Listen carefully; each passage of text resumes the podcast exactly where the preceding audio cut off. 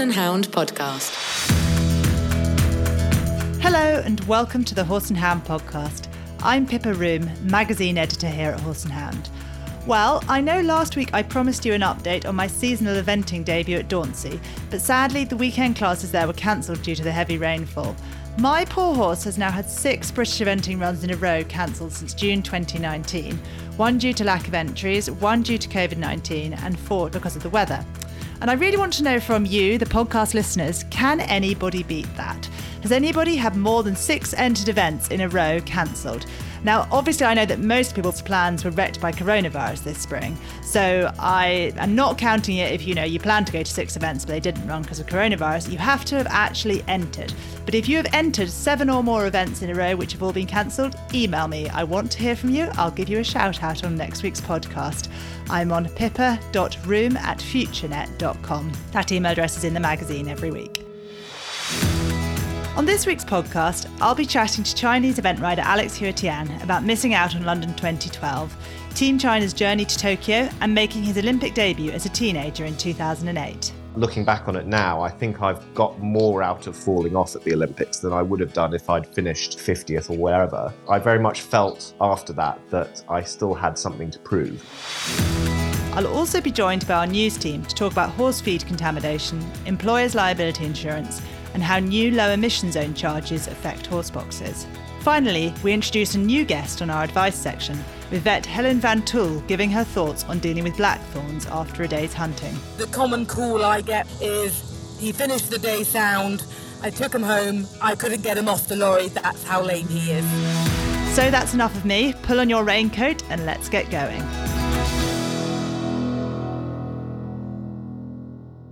My guest this week is the Chinese event rider Alex Hua Tian. Alex has contested two Olympics, finishing in the top 10 at Rio 2016 and been an event rider masters winner. Hello and welcome to the Horse and Hound podcast, Alex. Hello, Pippa. How are you? Yeah, good, thank you. It's nice to have you on. I was just thinking that we've known each other 20 years since you were 10 years old and I was 18.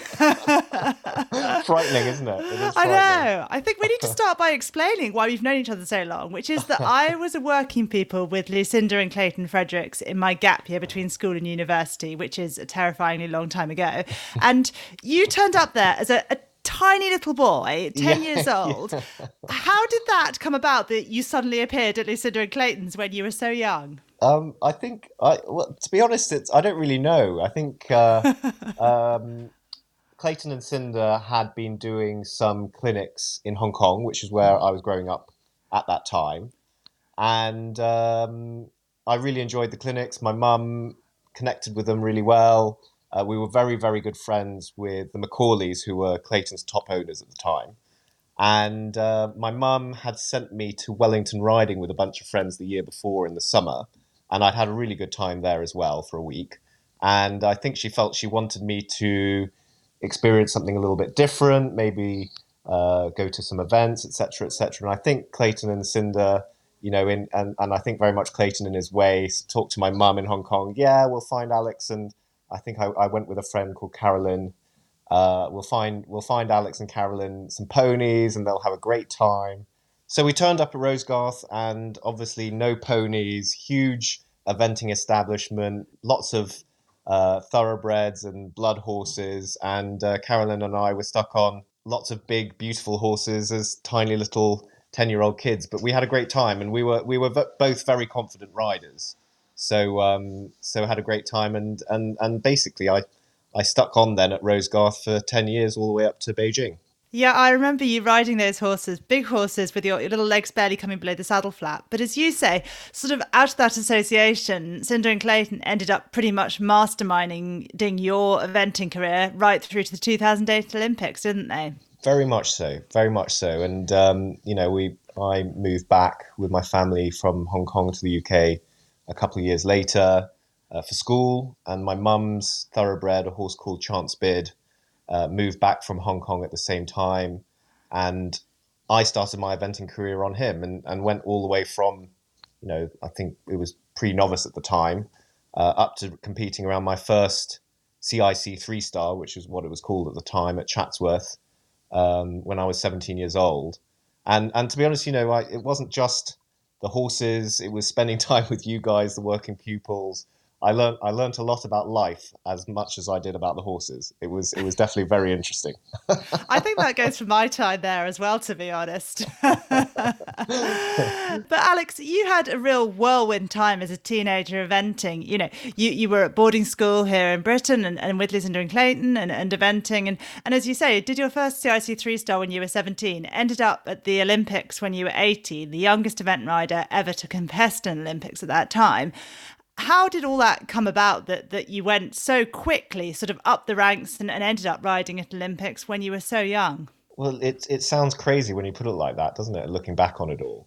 Um, i think i think it was a combination of quite a few factors. I think circumstances being being half chinese being you know of, of dual heritage certainly gave me the op- opportunity to compete for china in in my home olympic games but also my British half gave me that opportunity to, in many ways, assimilate into the eventing world comfortably and um, really take on the whole lifestyle, etc., etc. I think having incredibly supportive parents um, with my mum and dad, uh, who not only you know gave me all the opportunities to do what I wanted to do, but also allowed me to make the decision to do it. Because for the Beijing Olympics, I ultimately took a year out of school between my last two years, so the year before my A levels. And um, although the opportunity was there, my parents never really pushed me down it. So I, I owned that decision, which I think was, looking back on it, was a really important part of that part of my life. And and then and then the, the crazy amount of money that, that was given to that project by a very generous individual in in Guangzhou in Guangdong in the south of China who funded my Beijing Olympic campaign. Um, you know, I think the combination of all of those things and timing just brought it all about.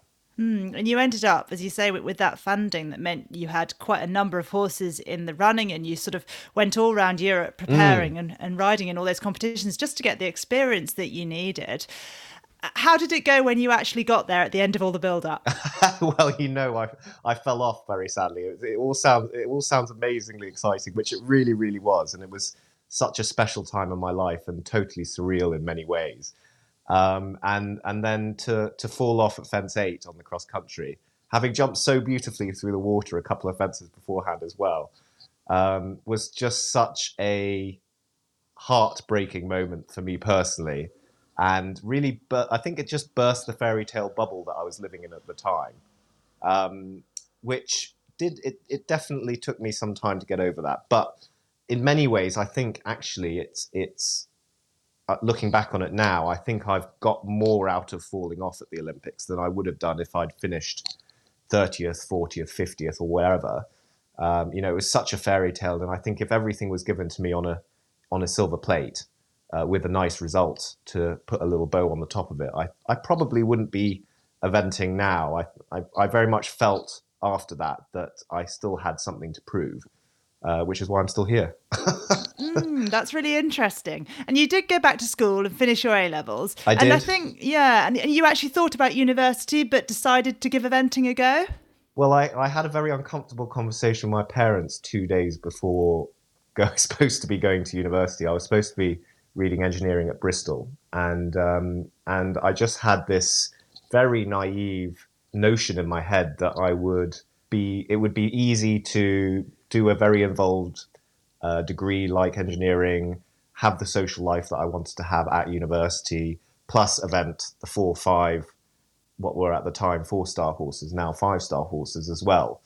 And I think the days that I was starting to pack for university, ultimately, I just realized that it, I think it brought that decision to a crunch, and I had to make a decision between university or pursuing an eventing career, and and I just felt that I had the four best horses I probably would ever have in the rest of my life, and the one opportunity that nobody else ever has to to have a really good go at it, and. Uh, I sat my parents down and had a very, very uncomfortable conversation with them um, and it's a testament to how supportive they are. I mean, they weren't happy about it, but they they did give me the the latitude to take what what I called was a deferred three years. It ended up being a well, a deferred twelve years so far. That's it. Yeah, yeah. my father, my father, being a, a, very typical Chinese father, where education is everything, is still horrified that I never went to university, and still still goes on about it to this day. Um, and skipping forward, because I think the Olympics are sort of benchmarkers in your career, you missed out on London 2012, but it was by a hair's breadth, oh, wasn't it? Yes. It in was. the point system that, that you've always been fighting to get into the Olympics as someone from an underrepresented nation in eventing. Mm. Come on, tell us how close was it? What happened? If you can oh, summarize that painful. complicated system. It was painful. So basically, your individual um, way into the Olympics is through your through rankings. Your best at the time, I think, it was your best five results on any horse uh, over a year's period, and um, ultimately it came down to the last week. There was this like last month panic from all of the eventers from smaller nations in Europe, where we went to this wonderful competition in the south of Spain near Seville called Dos Hermanas for three weeks, and then all shipped over to Montelibretti, which was a long way uh, in uh, just outside of Rome in Italy. And um, ultimately, it came down to the last weekend of the qualifying period. I was on a horse called Irish Fiddle, ESB Irish Fiddle, and um, I finished 11th. And if I'd finished 10th by 1.6 penalties, I would have qualified directly in. Uh, and as it turns out, I was last on the wait list. So it was it was painfully close. Oh, so close. But after missing out in 2012, it all came good for your second Olympic experience at Rio, where you and Don Geniro ended up in eighth place. Amazing. It's it's it's it's really it's again surreal to look back on it now and and and how because he was a young horse. He was nine. Um, he, you know, admittedly was not the horse I was planning to take. I was planning to take my older horse, Harbour Pilot C, and uh, we just didn't know whether the experience he was old enough and experienced enough to handle it all and and he seems to be a horse that loves the southern hemisphere. And he's quite a character isn't he? He's a bit of a horse of many personalities. He is he is. We have we have several don hashtags. We have um, we have dot, hashtag don the dick. I don't know if we're allowed to say that on here. Might have to edit that out. Uh, when he's being a, a pain. Um, and we have Olymp- hashtag olympic don uh, when he's being uh, when he's on top form, and then we have hashtag floppy don when he's being truly useless. Uh, but he's he's he's look he's a he's a wonderful horse don. He's unbelievably talented. Uh, he's just quite a unusual personality for a top event horse. Most most of your top top event horses are super ambitious personalities as well as being talented. Um, and Don is a sweet, cuddly character in the stable, and and quite often takes quite a lot of motivating to try his hardest. So if he is self motivated on a particular date, you can you feel like you're on the best horse in the world, and and other times he's he's just not really feeling it today, and and you're, you're feeling like you're having to to twist everything to get get what you can out of him, which can be quite hard hard work, really. Yeah, that's frustrating because, as you say, he is an incredibly talented horse when he's on his best form.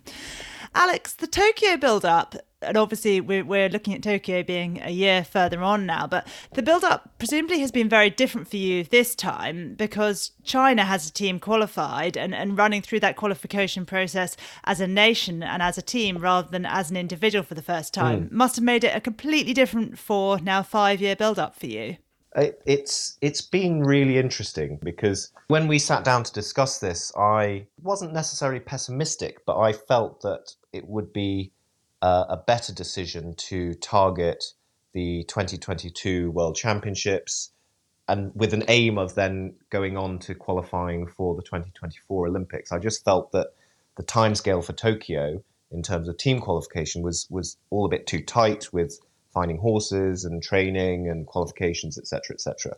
Um, ultimately, this, the CEA made the, the brave decision to to support uh, riders aiming for Tokyo, uh, and since then, uh, between that decision and qualifications for Tokyo, the FEI very much changed the qualification criteria for teams, not necessarily making it easier, but certainly making it a much more open contest for countries that are not traditional equestrian nations. Um, and I think, you know, fr- from my perspective, that's absolutely the right thing for the FEI to be doing. Mm. And to my shame, you are the only Chinese event rider who I can name. Who are the other? Who are the other likely Chinese riders we're going to see in Tokyo? Who are going to be part of that team? Who should we be looking out for? Where are they based? What are what are sort of their stories in brief? Sure. So, um, so there are four riders uh, based between event riders based between Europe and China at the moment. Obviously, COVID nineteen has, has somewhat thrown that into um, it made it a little bit more complicated picture, but I'll, I'll keep it simple. Uh, we have uh, probably Chi- China's number one eventer, uh, based in China normally, uh, called Liang Ruiji, uh, who's from the Guangdong team, who's who is the, the team down south, and uh, he's national champion eventing, but he's also national champion show jumping, and he's been China's top domestic rider for, for quite a few years now. Um, and he won four gold medals at the national games uh, in 2017. He was based with me last summer uh, for a few months, um, but also uh, based in, in Belgium as well with his show jumping horses. So he, he moves around depending on visas and, and other complications like that. Um, and then we have two riders based with Tim and Martin Lips in Holland, uh, Bao Yingfeng and Sun Huadong. Um, and they're doing really well as well. They both jumped around the four star short at Le Pin in August uh, and did a, a, a, pretty good job around there. I think Bao Yingfeng decided to go for a long option, uh, but ended up going the wrong side and so got a technical 20, but in all effects jumped clear around the cross country. So, all in all, I think we're in a pretty good shape. That's really interesting. And when you get together and, and mm. ride as a team, have you had the opportunity to, to do that as part of the, of the build up yet, where, where you've sort of been riding as Team China, or has it been quite individual? No, no, we've been. Um, uh, so uh, Adi or Liang Ruiji was was with me all of last summer, and we had um, we had a couple of competitions. We were in Sopot last September all together, and Liang Ruiji is a, an excellent cook. So we we have a great time really when we're together as a team because Adi cooks. Um, and every evening we, we have a bit of a social and a get together and and in a funny way, I'm actually probably the one that knows the other riders the least because uh, all of these riders are up until a couple of years ago were full time based in China, competing against one another on the show jumping and eventing circuit on a regular basis. So they they know each other for, for years now, and so um, for me, it's it's been an interesting process getting to know each of these individuals uh, who I'll be competing with hopefully next summer. Mm, that's great. And do you, as the most experienced rider in terms of international competition, take a bit of a sort of chef d'équipe role or anything when you're together, or is that not something that's really expected of you? I try not to. I, uh, ultimately, at times, um, so at the Asian Games, the uh, I've competed at the Olympics as individuals, as an individual in the past, but at the two Asian Games I've competed in, we've competed as a team, and in that situation as obviously the, most experienced, but also a native English speaker as well. Um, it's it's at times fallen upon me to be part of organising and, and, being a bit of a structure uh, to what we're doing. But I, I, try not to because I think, especially for for these guys, they're moving out of a very different system in China in terms of how sport is arranged and how what is expected of you as an athlete, uh, where everything is is is managed and you have team managers, etc., etc. And they're moving to Europe where there is a lot less structure and, and riders have to fend for themselves and fight their own battles. And I think it's very important that each of these riders understands that although I'm I'm always here to help and support, um, they also have to learn that that is very much part of how things are done over here as well. Hmm. And just talking about that point about you being a native English speaker, do you speak Chinese or when you're with them, do you all speak English? How does it work? Uh, I think we, we speak Chinglish, a bit of a combination. Um, English is my first language, so my Chinese is not as good as I would like it to be. So, at, like different, each Bao Yingfeng speaks very good English. Uh, Liang Ruiji also speaks pretty good English, and Bianba, his English isn't that great. So we sort of we communicate with a bit of a muddle between the two. And you might you get there and you can all work out what we do happening. get there. Yeah, yeah, yeah, yeah. Exactly. That's good to exactly. hear. And Alex, finally, you've been getting some eye-catching results, sort of in the in this autumn season that we've been able to have in Britain in this weird year. You've got a really strong team of horses, I think, sort of at the four-star level now. Just tell us a little a little about some of them besides Don Geniro, who's obviously your top horse still. Who are the, those other younger horses who are really coming through to that level now? Yeah, so um, so it's it's been an exciting year really, other than uh, everything this spring being cancelled. Um, we have uh, Spike PSH Convivial, a, a smaller horse. He's quite little for me, uh, who's now fully qualified for Tokyo to join Don as as part of the two that are fully qualified now. Uh, he's he's a really really cute little horse. I really like him. He's proper jumper. Um, he's one of those horses where you go into your final day um, after the cross country, and you can take a take a breath and relax and know that the horse is going to try its absolute guts out show jumping. Uh, he can just get a little bit tight in the dressage, and so out of all of my horses, he's perhaps the one that doesn't always mark the best, but he's definitely the most reliable jumping. Um, and then we have Socks or Ballbreaker SD, which is a very unfortunate name. Um, he's uh, chestnut with four white socks. Uh, he's a super, super talented horse that uh, one of my teammates, Liang Ruiji, uh, his owners bought from Wills Oakden at the beginning of last year. Um, he isn't the type of horse that would that Adi would suit, uh, and Adi and, and didn't really feel he was getting the tune that he wanted out of him, uh, and so they asked if I would ride him up until the Olympics and try and qualify him for the Olympics. Uh, and he is he is quite a sensitive horse, and it's taken me a bit of time as well to, to gel with him. And and after uh, lockdown, I I've had Wills over to give me a hand with him show jumping, and I I felt that that's made a huge difference as well. Um, and sadly, I, I didn't get my full qualification at, at Burnham Market with him. I had a, um, a glove and rein malfunction. Um, he, he's quite strong.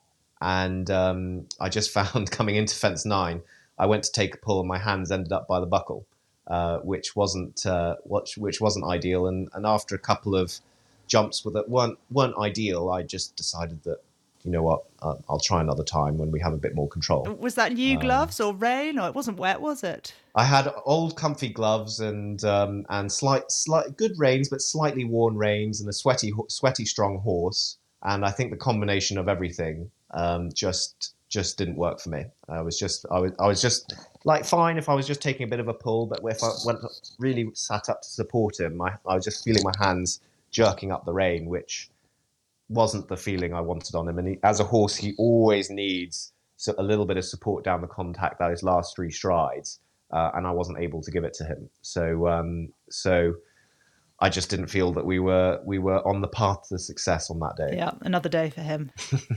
oh well, it's good to hear hear about those uh, th- those young horses who are coming through the ranks, and that you've you've got some good backups there for uh, for the Don looking to Tokyo next year. Yeah. Well, thank you very much, Alex. It's been great to get an insight into into Team China and, and what's happening with you as we look towards uh, 2021. Thank you, Pippa. Thanks for having me on.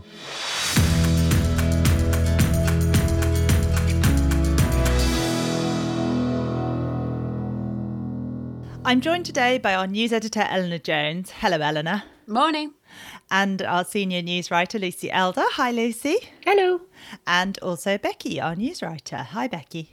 Hi, Pippa. Well, I've already given everyone my news in the introduction. My planned 2020 eventing debut was washed away by the rain last weekend. So I've now got everything crossed for Tweseldown running this weekend so that I can get one run in in the 2020 eventing season, my big debut and finish to the season, hopefully this Sunday. But what about everybody else? Have you all been getting soaked with your horses? What's been going on with you guys? Well, I managed to perfectly demonstrate the whole ups and downs of horses thing. Um, my grey mare who won at her last show out. Took her out again this Sunday, two weeks later, same horse, same class, same venue, and managed to fall off. Oh no! and it was because she loves jumping off, and the more you dare her, the more she loves it, and the better she goes. And we did quite a good turn back to this fence, and then she stopped and managed to turn in her own length inside this fence, which I wouldn't have thought would have been possible, but she went left and I was supposed to be going right. oh no. and it was as if she was going, Watch this, mum. Mum? Oh. oh. But you didn't hurt yourself? No, fine. But she was going, if I'd managed to stay on board, I think we'd have been up for quite a quick time. yeah, it's always good if horse and rider can complete the course together, I find. Um, Lucy, what about you? I've stayed on, um, but only just. I think the fresh breeze and the rain and things has really cheered up my my lovely mare, and it's all been quite. I've been glad to have the neck strap on a few times, so I'm uh, I'm holding tight and not commenting at all on um, on anyone else who may have left the saddle. and what about you, Becky? I think Scotland was actually the only uh, place that had a BE event this weekend that was unaffected, with Kirriemuir managing to run its day of competition, whereas the three other BE fixtures this week have all lost some of their days or some of their classes. But what's the weather like in your part of Scotland? Well, I'm north of Aberdeen and it was pretty treacherous. Um, I had a flooded outbuilding that I was sweeping out at midnight on Saturday, so that wasn't much fun. Um, but my big mares were rugged for the first time since last winter as well, so they did seem to cope better than I did. And I think my Shetlands just hid under my big mares. So, oh gosh, well, I do feel like winter is very much on its way now. But Lucy, for the serious news, I'm coming to you first this week. Uh, you've been writing about a story that broke over the weekend about contaminated horse feed. What's been happening? Yes, yeah, so this has all happened quite quickly uh, in terms of of the time frame and also our time scale and getting things to press. And it's it has been a very big story actually and even if you don't follow the, the, sort of question media it's something you might well have seen in the national national media as well. So this all started on friday. France Galop announced that five horses had recently tested positive for zilpaterol which is it's approved for use in performance enhancer in some beef production systems outside the eu but isn't something that should be in horse feed or is used at all in horses in in europe. Um, and so they'd done some investigating and they'd found that there was a common denominator of certain certain products which were produced by Gain. And again, they're not saying you know this is definitely where it came from, but you know that is quite a significant finding. Um, so Gain then advised their customers who had the feed to stop feeding as a precaution while they investigated.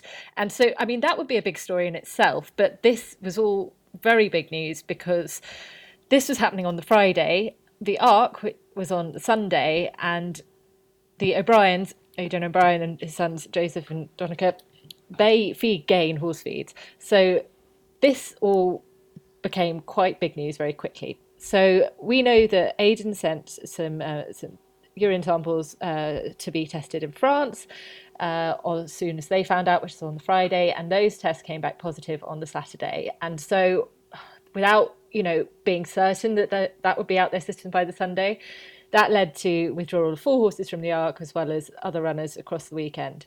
Now, of course, Gain don't just supply racehorse feed; they are a big a big feed supplier to people across the discipline. So this was ripples were already being felt, eh, you know, further afield than just this particular meeting, which is you know, a big meeting itself, um, and across across Europe really. So we had advice from the BHA on Friday that you know, mirroring Gain's advice for people to stop feeding the feed immediately and to think carefully about whether they were going to run their horses that weekend or not.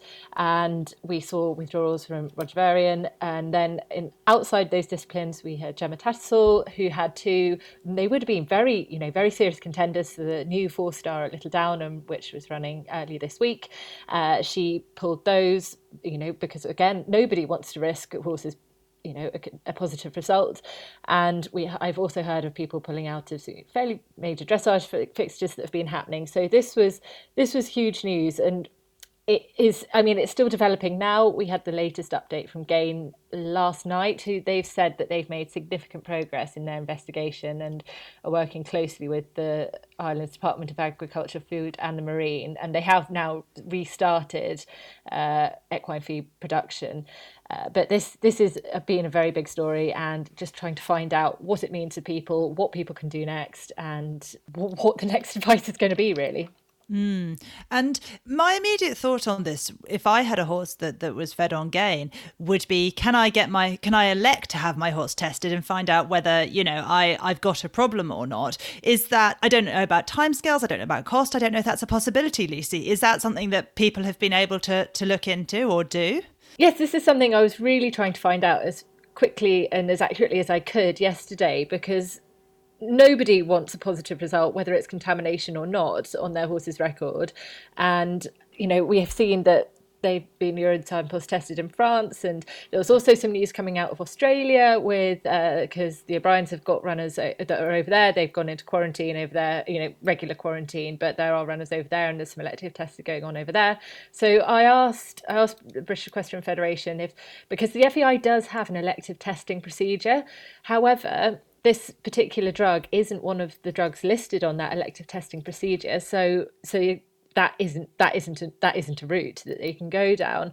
Um, we're also I'm awaiting the latest advice from British Horse Racing Authority because I asked them about this as well. Again, because people want to know where they stand, and it's not as it's not a drug that's used in horses. Withdrawal times don't come into the picture really because you shouldn't be withdrawing from something that you're not using if that makes sense. So i think lots of people want to know where they stand and and you know everyone wants clean sport and and how to go about that properly.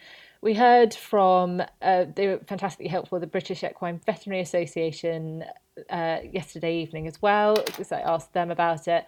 And so David Rendle who's the chairman of their health and medicines committee he said that it, the the levels found in the contamination seem to be very low, which is from a welfare point of view, as in it, it should be if your horses have been eating it so far.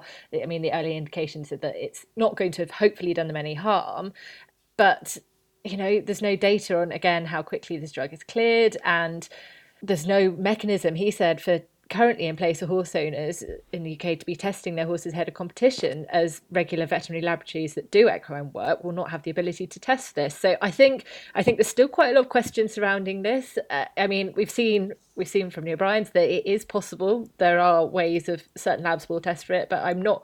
I'm just trying to get to the very bottom of how how to access those. If that's something that people is you know an option for people or how prohibitively expensive that is if they're going to be overwhelmed or if this is something that hopefully is minuscule quantities and going to be out their systems you know very quickly um, so yeah i know but as i said british horse racing authority are hopefully coming back to me on that sooner rather than later and so hopefully this will all all become a bit a bit clearer and can all move forward Mm, as you say, a developing story and lots of questions still to be answered. And I was also just thinking about the the practical implications for, for anybody who feeds gain, even if you're not a serious competitor. You know, if it's, you may know, maybe you hear about this on Friday night, Saturday morning, you've got a horse or a yard of horses all fed on gain. That's the only horse feed you have in stock. You know, your horses want their breakfast. Do you not give them their breakfast? Do you drive out and buy some other feed and, and change their diet instantly, which is not something we ever recommend with horses. You know, we all know in our sort of pony club rules of feeding that if you're changing what you feed your horse, you do it gradually.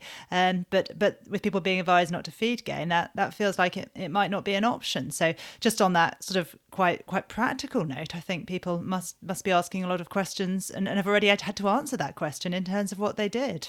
Absolutely. I think you're absolutely right, Pippa. So many so many questions. As we said, it all happened so quickly as well. This is all where are we now? We're on Tuesday and this is this happened on, you know, middle of Friday and over a weekend. So yeah, lots of practical as well as, as the bigger questions going on here. Mm, I know that with my horse, if you said no, sorry, you can't have your breakfast this morning. I've got to go out and buy another make of horse feed.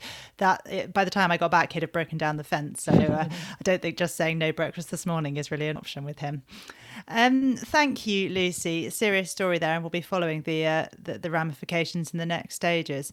Eleanor, insurance is the topic on your mind this week. What have you been writing about? Yeah, specifically employers' liability insurance. Um, uh, there was a case of a groom who sustained a life changing injury at work, and the only compensation she got was £75,000. And obviously, that does sound like a lot of money, but if it's a life changing injury and you need lifelong care, that's nothing. Uh, and of course, if the employer hasn't got the, the right liability cover for an accident that occurred in the workplace, then you you could end up relying on the employer could end up relying on his own assets which a lot of people obviously haven't got enough to cover the millions of pounds that could be claimed. And um, a big thing being, of course, the employer's liability, employer's liability insurance is a is a legal requirement. As soon as you become an employer, you have to have a policy that covers you for at least five million pounds from an authorised person, and you have to display the certificate in your workplace. And you can be fined two and a half grand for every day you haven't got the insurance. Gosh, and there's an important point here also about grooms' employment status, isn't there? Yeah, so we've we've done some some coverage on this before when a lot of grooms appear to be told, "Oh, you're self-employed," when actually they're not, and there are some indicators such as if your boss says, you know, these are the hours you work and this is how much I'm going to pay you, you're much less likely to be self employed. But of course, if then the boss is saying that as a way to not have employer's liability insurance, you could have a problem. So tell us, what's the takeaway action from this story? What do grooms need to do? What do employers need to do? Employers need to make sure they've got the, the cover. If you employ staff, you have to have this uh, cover, otherwise, you're in breach of the law and you could be in for A, some serious fines, or B, possibly a big claim. And if you're a groom, you have to make sure your employer has it. Um, they do, they are required by law to display the certificate of liability cover on the premises. Um, so that should be a, a way of being able to check whether they've got it or not. Mm, thank you, Eleanor. Becky, finally, we're coming to you to talk about clean air proposals and low emission zones. What's the story here? Well, people may already be aware that um, low emission zones basically charge drivers of certain vehicles, which includes horse boxes, a daily penalty to drive through a designated area. And this is based on what emissions standard the vehicle meets. Now, there is a Greater London zone which has been around since 2008. But what's new is from March next year, the current penalties are going up for vehicles that don't meet the new standards that has been set, which means horse boxes, well, some horse boxes over three and a half tons could have to pay up to £300 a day, which, you know, a lot of money, obviously. And there are future plans for zones in more areas such as Leeds and Birmingham, and proposals are moving ahead to create a clean air zone in Greater Manchester. Mm, and you've spoken to some some venues and some riders who've been impacted by these sort of charges in the past. What sort of things are they telling you? Well, a rider based in Greater Manchester really raised her concerns that competitors, perhaps just over the boundary line, um, will simply just look to go over to other venues than face paying extra to go to a centre within this zone. And I did speak to a centre in Greater London who actually had stopped running British dressage competitions when the zone came in back in 2008 because simply competitors did stop coming to their shows. Okay, so that's a serious impact for venues. Is there any action that riders can take to influence policy in any of the affected areas of the country, or are these decisions made? Well, the Transport for Manchester has launched an online public consultation to give people their views. They held an initial survey last year and actually did alter their proposals based on the feedback. Um, some charges went up and some did indeed go down. So I think that shows it really is an important time for questions to have their say and take part in this consultation. For those in London, unfortunately, you know, the charges have been confirmed. It's very much go, they, this will come in in March, but it is worth going online and there's a tool on the Transport for London website to input your registration and find out how much you'll be affected. Okay, so definitely worth getting involved if you if you can and having your say on on those proposals. Thank you, Becky, and thanks to Eleanor and Lucy for joining us this week too. Next up, we managed to grab a few minutes with busy vet Helen Van Tuyll while she was on her way to vet a horse for important clients. Helen's practice, VT Vets, is based at Kirtlington outside Bicester, and she hunts in that area, but also with packs in Dorset, where she's a former joint master at the South Dorset. Over to Helen now. So I think we're all familiar with the concept of puncture wounds in horses. I think it's a well-known idea that it's never the size of the wound that gets the equine excited. It is the location of the wound. Now, fundamental to this as a hunting vet is that we're very aware of blackthorn uh, poisoning in horses, particularly for those of us who hunt down in the Dorset West Country area.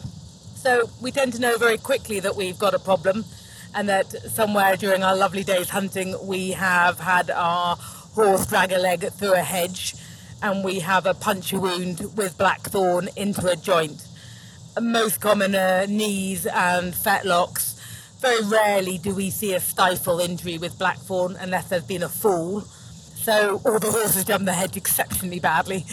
So I think fundamentally we see the lameness very quick. It's a very fast onset lameness. The lameness is visible as a severe lameness, usually 7, 8 out of 10 lame on the affected leg within an hour, hour and a half of the penetration. So the common call I get when I'm in Dorset is he finished the day sound, I took him home, I couldn't get him off the lorry, that's how lame he is. So we have a pretty good idea what's happening. In the first instant, we go out and have a look at the horse. We identify the joint. This can sometimes be tricky, other times it's very easy. You see a very large joint. We take a tap, so by putting the needle into the joint, we take a sample of the synovial fluid, which we can see by eye most often as whether there is a, an issue or not. It is very cloudy if there has been a blackthorn penetration, and if you allow it to settle overnight, you can see what happened. If it's a bit ambiguous as to whether or not the penetrations occurred, we can take the tap into the lab and check the white cell count on that. So once we've established the joint, if they've hit a blackthorn, we're unlikely to be worried about any fracture involvement, so we probably won't x-ray, but we will discuss the value of the horse, um, the age of the horse, and the location, uh, i.e. how close or not we are to a referral centre. If the option for the horse is a referral, um, we'll send them in that, that afternoon, that evening, into surgical joint flushing so they can remove the white cell and any debris. The difference with the blackthorn is they take a lot more aftercare than a normal joint penetration. A recent study that has just been published um, has done some specialist research onto the toxicity of the blackthorn itself, which I think we've always recognised, but we've never had any clinical proof. So there's been a very interesting study to read. I think when the horses are maybe lower value horses, it can be hard to justify a surgical joint flush, which essentially can run into the cost of, you know, £3,000 upwards. For those of us unlucky to have other issues within the joint, it might take multiple surgical flushes to get a resolution of the lameness. So there is often a, a, an option to do a standing flush on the yard at home. This is essentially a very similar technique to the surgical flush. Um, it is merely done using uh, either catheters or large bore needles, and we flush a quantity of the fluid in. As they say at vet school, uh, dilution is the solution to pollution. So, by flushing the sterilized saline through the joint, we hopefully flush out any particles of blackthorn that may or may not be in the joint, um, and then allow us to remove the bacteria and any toxins the aftercare of the horse um, is dependent on whether it has surgery or not. If it doesn't have surgery and we've done a standing flush on the yard, we tend to give broad spectrum antibiotics um, and re examine the horse daily for two or three days whilst we give these intravenous and intramuscular antibiotics. If it is has gone to surgery, they tend to spend five or six days at the surgical centre making sure it's all well we tend to take a second tap off the joint, so we take another sample of synovial fluid 48 hours after the flush so that we can see that we have resolution of uh, any, any of the issues we were facing. Hopefully, they won't require much bandaging. Hopefully, there's no big wound involvement, um, and the horse will be able to return to the hunting field. Ideally, after a standing flush uh, in 10, 10 days or so, after a surgical flush, you might be looking longer, uh, nearer six weeks or so, in my experience. Thank you, Helen. We'll be joined by Helen again in the future, but next week we'll be back with Ricky Farr of Farr and Percy Equine for some of his top horse care advice. We'll have another special guest interview, and of course, all the week's news as normal. Thank you for joining us today. Don't forget to rate, review, and share the podcast. And remember, you can access the podcast 24 hours before it goes on general release, as well as exclusive written news and features by joining Horse and Hound Plus, which you can find at horseandhound.co.uk forward slash plus online. Goodbye until next week.